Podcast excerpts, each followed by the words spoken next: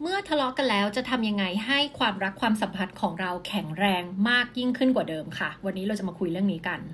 หลายๆครั้งนะคะ เราคิดว่าการทะเลาะกันเนี่ยเป็นเรื่องที่ไม่ดีนะคะ แต่ความจริงแล้วไม่ใช่เลยค่ะ มีหลายๆคู่นะคะที่มาโค้ชกันในดานะคะแล้วก็พบว่าตัวเองเนี่ยไม่เคยทะเลาะกันเลยค่ะ แล้วมารู้ตัวอีกทีก็แทบจะเลิกกันเลยก็ว่าได้นะคะ เหตุผลเป็นเพราะว่าจริง ๆ แล้วไม่ใช่ว่าเขาไม่มีปัญหาหรือว่าไม่มีความขัดแย้งกันนะคะ แต่ว่า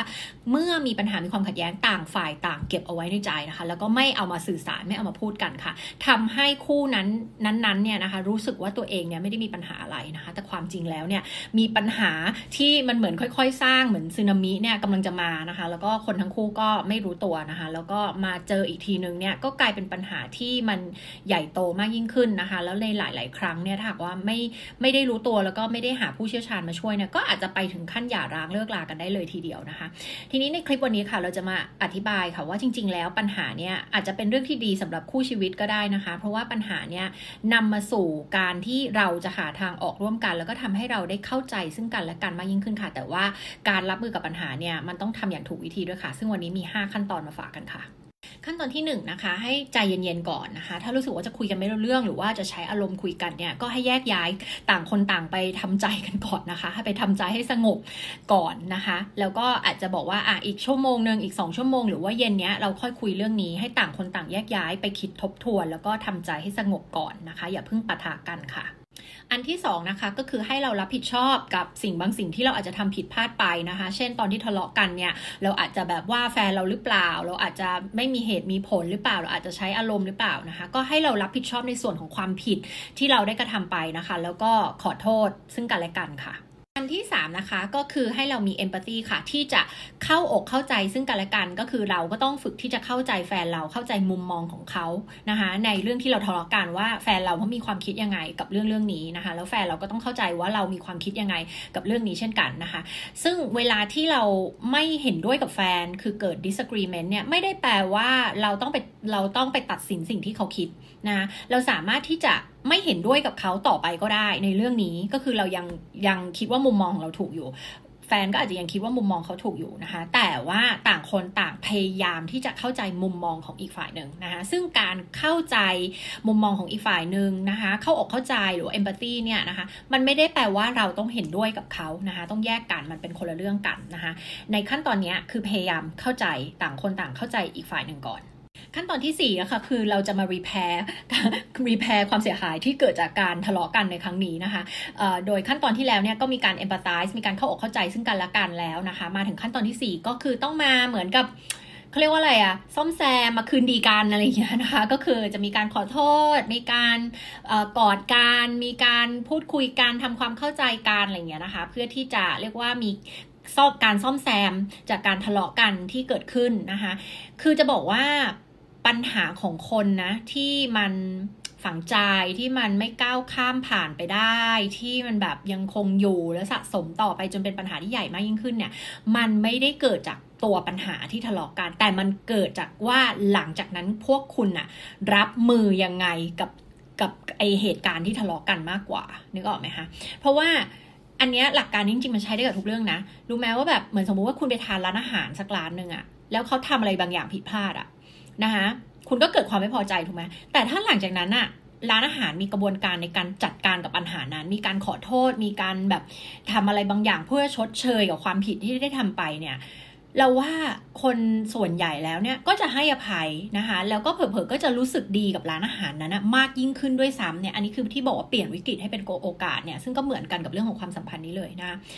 แต่ไอปัญหาที่มันมักจะเกิดดราม่าที่เราเห็นในโซเชียลมีเดียหรือนู่นนี่นั่นเกี่ยวกับแบบไปโจมตีร้านอาหารเนี่ยส่วนใหญ่เป็นเพราะอะไรคะเพราะเป็นเพราะว่าเมื่อเกิดปัญหาแล้วอะแล้วร้านอาหารอะรับมือกับปัญหานั้นไม่ดี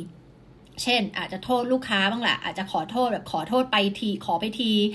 แบบเหมือนกับไม่ได้ยอมรับความผิด อาจจะอ้างว่าเป็นความผิดของคนนั้นคนนี้ก็คือเป็นการรับมือกับปัญหาที่แบบมันไม่โอเคมากๆเลยนะคะ เพราะฉะนั้นเรื่องนี้ก็ใช้ได้กับเรื่องของความสัมพันธ์เหมือนกันนะคะถ้าว่าหลังทะเลาะกันแล้วเนี่ยเรารับมือ หลังจากนั้นอะได้ดีอะค่ะ มันก็จะทำให้ความสัมพันธ์ของเราเนี่ยดีมากยิ่งขึ้นแข็งแรงมากยิ่งขึ้นนะคะ แต่ถ้าว่าเมื่อเกิดปัญหาเกิดการทะเลาะกันแล้วแล้วหลังจากนั้นเรารับมือได้ไม่ดีก็คือยิ่งโทษกันยิ่งเบลมกัน ยิ่งแบบต่างคนต่างโกรธกันแบบอะไรอย่างเงี้ยนะคะ แล้วไม่จบไม่สิ้นเดี๋ยวสักพักก็วนกลับมาพูดเรื่องเดิมอีกอะไรอย่างเงี้ยเป็นต้นนะคะ มันก็จะยิ่งทำให้ชีวิตคู่ของเราเนี่ยนะคะ มันแย่มากยิ่งขึ้นแล้วเกิดรอยร้าวมากยิ่งขึ้นค่ะ ขั้นตอนที่ 5 ก็คือเราจะต้องกลับมา reconnect กันนะคะ ซึ่งอาจจะเป็นการไปทำกิจกรรมอะไรบางอย่างร่วมกัน มี date night นะคะ ใช้เวลาพูดคุยร่วมกันใช้เวลาดีๆ ก็คือเรียกว่าเป็นการเพิ่มสิ่งบวกๆอะค่ะ ให้เข้ามาอยู่ในความสัมพันธ์ของเรา เพื่อมาเติมเต็มให้ความสัมพันธ์ของเราแนบแน่นมากยิ่งขึ้นนั่นเองค่ะ ก็ลองไปทำตามกันดูนะคะ กับทั้ง 5 ขั้นตอนนี้นะคะ แล้วก็ใครที่อยากพัฒนายกระดับชีวิตคู่ของคุณนะคะ จะมาคนเดียวหรือมาเป็นคู่ก็ได้นะคะ ก็มาเข้า Awaken Couples Workshop ของเราค่ะ ที่จะจัดวันที่ 29 20 28 29 ตุลาคมนี้นะคะ ซึ่งจัดปีละครั้งเท่านั้นนะคะ มาเรียนรู้กลยุทธ์ต่างๆ มาเรียน 7 เสาหลักนะคะ ใน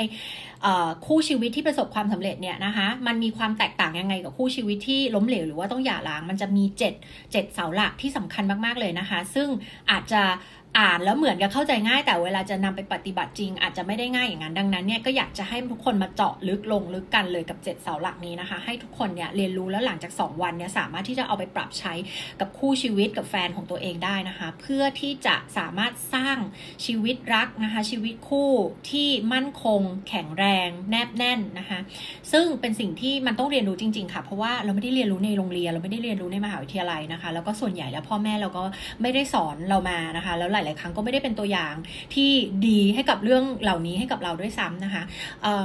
เราจึงต้องมาเรียนรู้กันค่ะ เพราะว่ามันเป็นทักษะที่มันต้องสร้างสร้างแล้วก็พัฒนาขึ้นมานะคะ แล้วก็มาเรียนรู้เกี่ยวกับเรื่องของต้นเหตุของความขัดแย้งนะคะ ที่มาจากแต่ละคนเนี่ยก็คือแต่ละคนเนี่ยเราก็มีอดีตของเรานะคะ แล้วก็มีแพทเทิร์นเป็นรูปแบบความคิด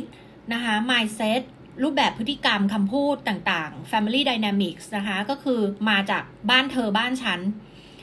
นะคะแต่ละบ้านก็มี family of origin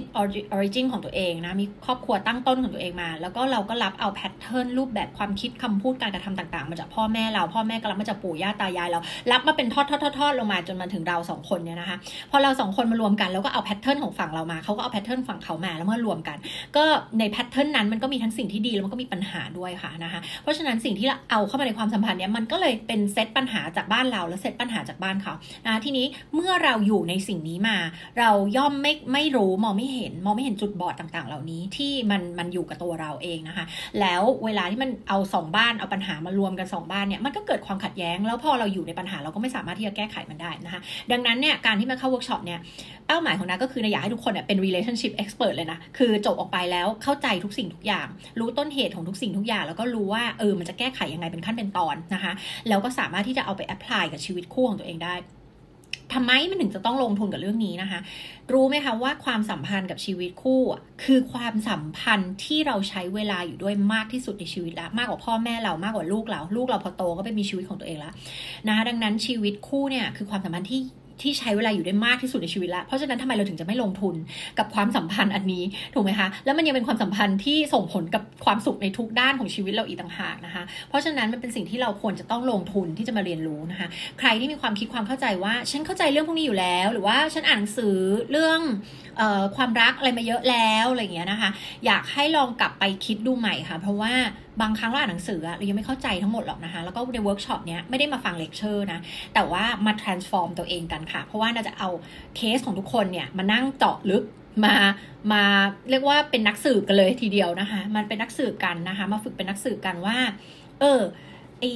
ต้นเหตุของปัญหาหรือความขัดแย้งของเราเนี่ยมันมีที่ไปที่มาจากอะไรนะคะแล้วก็สำหรับใครที่อาจจะบอกว่าตัวเองไม่มีปัญหาไม่มีความขัดแย้งไม่เป็นไรค่ะ เพราะว่าจริง ๆ แล้วเนี่ยทุกคนที่มีความสัมพันธ์ควรที่จะมาเรียนค่ะ มันไม่ใช่เวิร์กช็อปที่ออกแบบมาสำหรับคนที่มีปัญหานะคะมันเป็นเวิร์กช็อปที่จะมาให้ทุกคนเรียนรู้ว่าการสร้างบ้านสักหลังหนึ่งซึ่งบ้านนี่คือความสัมพันธ์ของเรา สร้างบ้านสักหลังหนึ่งหลังนึงเนี่ยจะให้มันแข็งแรงมันต้องมี7เสาหลักอันเนี้ยมันคืออะไรบ้างนะคะรวมทั้งจะมาเรียนรู้ทุกทุกสิ่งทุกอย่างเรื่องเกี่ยวกับ attachment style นะคะเกี่ยวกับเรื่องของ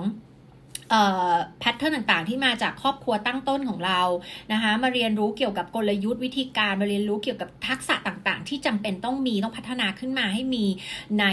ในความรักความสัมพันธ์ ซึ่งจะบอกให้ได้เลยว่าว่าทุกคู่ต้องมีขาดทักษะอะไรบางอย่างไปอย่างแน่นอนนะคะเพราะว่าไม่มีใครมาจากครอบครัวที่ perfect แน่นอนนะคะดังนั้นแล้วเนี่ยก็มาเรียนรู้ค่ะ เพราะว่ามันคือคอร์สมันเป็นเวิร์กช็อปที่ออกแบบแล้วก็ดีไซน์มาจากประสบการณ์แล้วก็เครื่องมือทุกอย่างที่ดาเคยเรียนรู้มาทั้งหมดเลยแล้วก็ใช้กับลูกค้าที่โค้ช one on oneนะคะแล้วก็โค้ชคู่ชีวิตที่มาโค้ชกับดิดาด้วยนะซึ่งมาโค้ชเป็นรายปีเนี่ยนะคะก็จะอยากให้ทุกคนได้เรียนรู้กันค่ะ